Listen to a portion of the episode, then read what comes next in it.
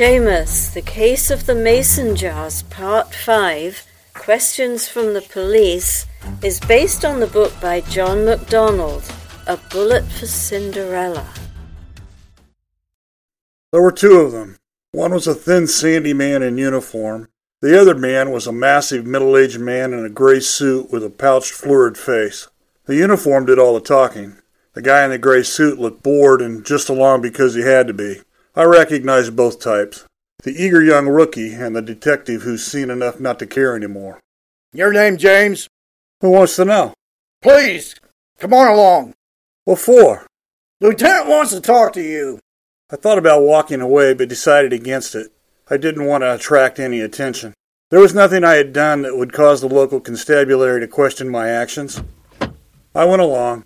They put me in a police sedan and drove about eight blocks and turned into an enclosed courtyard through a gray stone arch. The other patrol cars were parked there.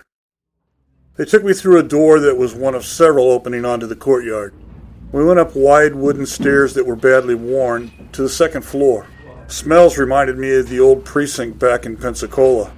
This building was older, more run down. It had that underlying institutional smell of dust, industrial cleaner with an orange aftertaste, sweat, and stale urine.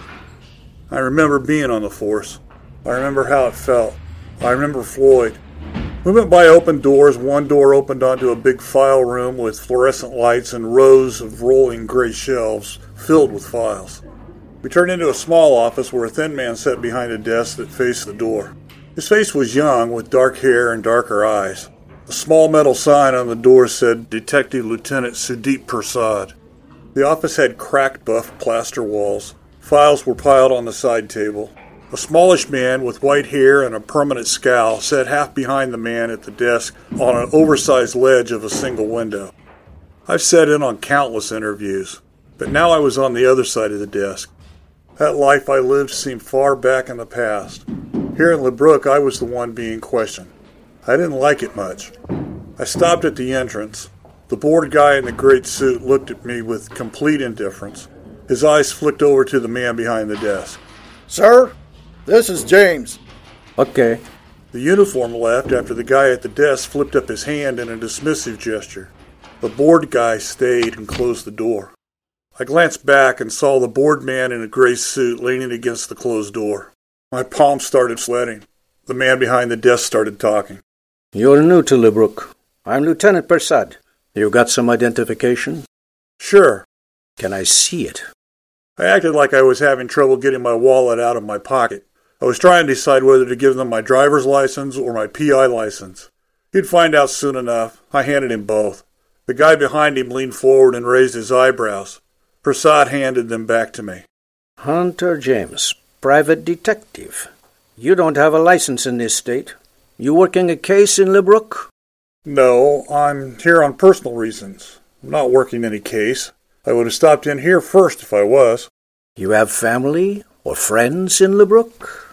One of the guys on the force with me was from LeBrook. He died in the line of duty, Floyd Vincent. The guy sitting on the window ledge tilted his head and looked at me hard, but otherwise didn't move. You have a local address, James? Or do you make the 700 mile one way commute from Pensacola every day? What do you think? I heard the bored guy behind me shift. Persad looked sharply over my shoulder and gave a slight shake of his head. And what is that address? For the record. I gave him the hotel name and the room number. Thank you for your cooperation, Mr. James. If we need to get in touch with you, do you have a cell phone? I gave him one of my business cards. It's on there. Persad nodded and took the card, then stood up and moved to a cabinet. He took a folder from the file on top before returning to his desk. Why did you come to LeBrook, Mr. James? I wasn't sure what he was digging for. I decided to stick to the lie that I was spreading around. I knew others that died in the line of duty. I'm going to write a book about it. Here's my notes. Persad started flipping through my notes. The guy behind him leaned over his shoulder to get a look. Why didn't you tell Leon Vincent? I didn't know how he would take it. I don't want to add to his grief.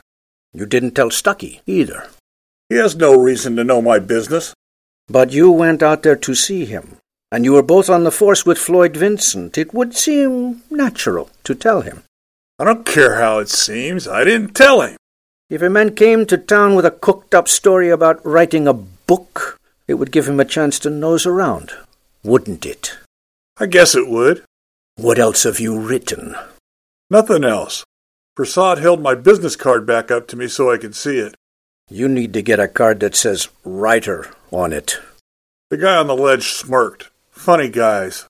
Are you familiar with our state laws and local ordinances on private investigators? No, I'm not on a case. It wasn't a concern for me. Do you know a woman named Mary Horseman? No, I've never heard of her. Were you employed by Mary Horseman to come to LeBrook? No, I told you I never heard of her. Nobody's paying me anything. I'm in town to do some research for a book. Prasad leaned back in his chair. He glanced behind me at the man on the ledge, turned back to me, and started drumming his hands on the file. You're a former cop. So I'm going to share some information with you. We were advised a month ago that Mary Horseman had hired an investigator to come here on an undercover assignment. We've been looking for him. He would be the third one she sent here. The first two made a botch of their job. There was no job for any of them. Mary Horseman is a persistent and misguided woman. The case, if there is any case, was completely investigated by this department. Our job is to keep citizens of LeBrook from being annoyed and persecuted by people who have no business here. Is that clear? I'm not working a case here. Floyd asked me to deliver some messages to people living here before he died. I got the idea about the book, and now I'm doing research on officers who died in the line of duty. I'm starting with LeBrook so I can deliver Floyd's messages. So if I'm working for anyone, it would be Floyd. I don't work for any Mary Horseman. He looked at me for what seemed like a long time. He leaned back in his chair and glanced at the man behind him again. It's just this, James. We get damn tired of characters nosing around here. The implication is that we didn't do our job. The hell we didn't. This Mary Horseman is the wife of the guy who ran off with Leon Vincent's wife, Lizette. The name Horseman sounded familiar. Irene Hurst mentioned a horseman. I think it is there in my notes. Prasad looked down at my notes. I was glad I came up with the idea of carrying around a notebook and writing in it like an author would do. It happened nearly two years ago. The first inquiry came from the company Horseman worked for. We did some hard work on it. Horseman was in town for three days. He was registered at the LeBrook Inn. On the last night he was there, Friday night, he had dinner at the hotel with Lizette. She was seen waiting in the lobby while he checked out. They were seen getting into his car. They were seen driving to the Vincent house. Lizette went in. Horseman waited in the car. A neighbor saw him waiting and saw her come out to the car with a big suitcase. They were seen driving off. Leon Vincent didn't report it to us right away. He knew what the score was when he got back to town and saw the things she'd taken clothes and money. It was an open and shut story. It happens all the time. But Mary Horseman can't bring herself to believe that her dear husband would take off with another woman. So she keeps sicking these investigators on us. You might be the third. He flipped through my notes again. You being here may be a coincidence. I have no proof. The horseman woman thinks something happened to her husband here. We know nothing happened to him here. I've lost patience, so this time we're making it tough. You can go. If I happen to be wrong, if you happen to be hired by that crazy woman, you better keep right on going, James. We got a small force here, but we'll be watching you. He handed my notebook back to me, then nodded to the guy at the door. The big bored man moved away from the door and let me out. There was no offer of a ride back to where they had picked me up. I walked. The walk wasn't long enough. Things just got worse. Stucky on one side, the cops watching me now, and still no real leads on Pixie.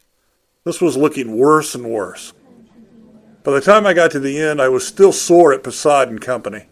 I could grudgingly admit that maybe he thought he had cause to swing his weight around, but I didn't like being picked up like that. I had a drink at the dark bar at the end of the cocktail lounge. Business was light. I nursed my drink.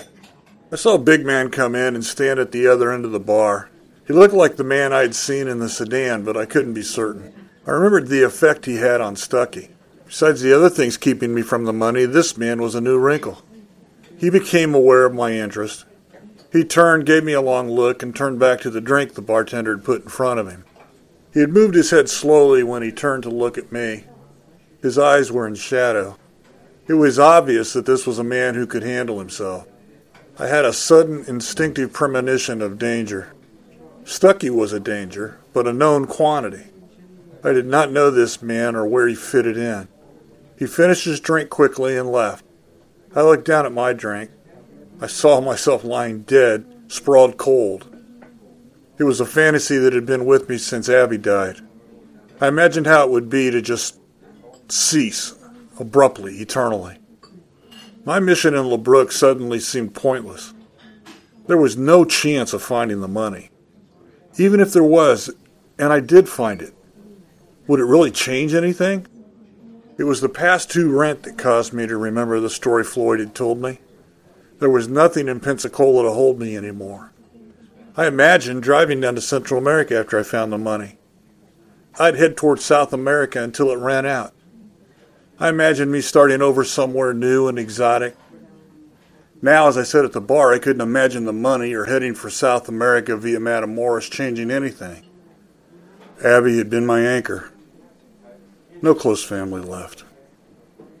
I could think of no one who gave a special damn whether I lived or died.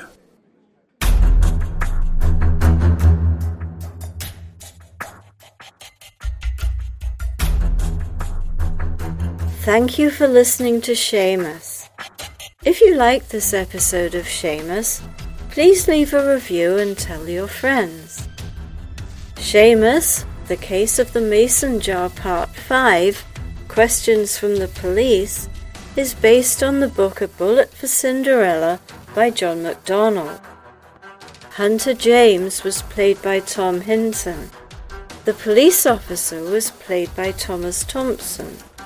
Lieutenant Sudeep Prasad was played by Gordon Adams. I'm Leslie Woodrow. This episode of Seamus was written by Max Reese and directed by Tom Hinton. Seamus is a New Meadows Media production. All rights reserved.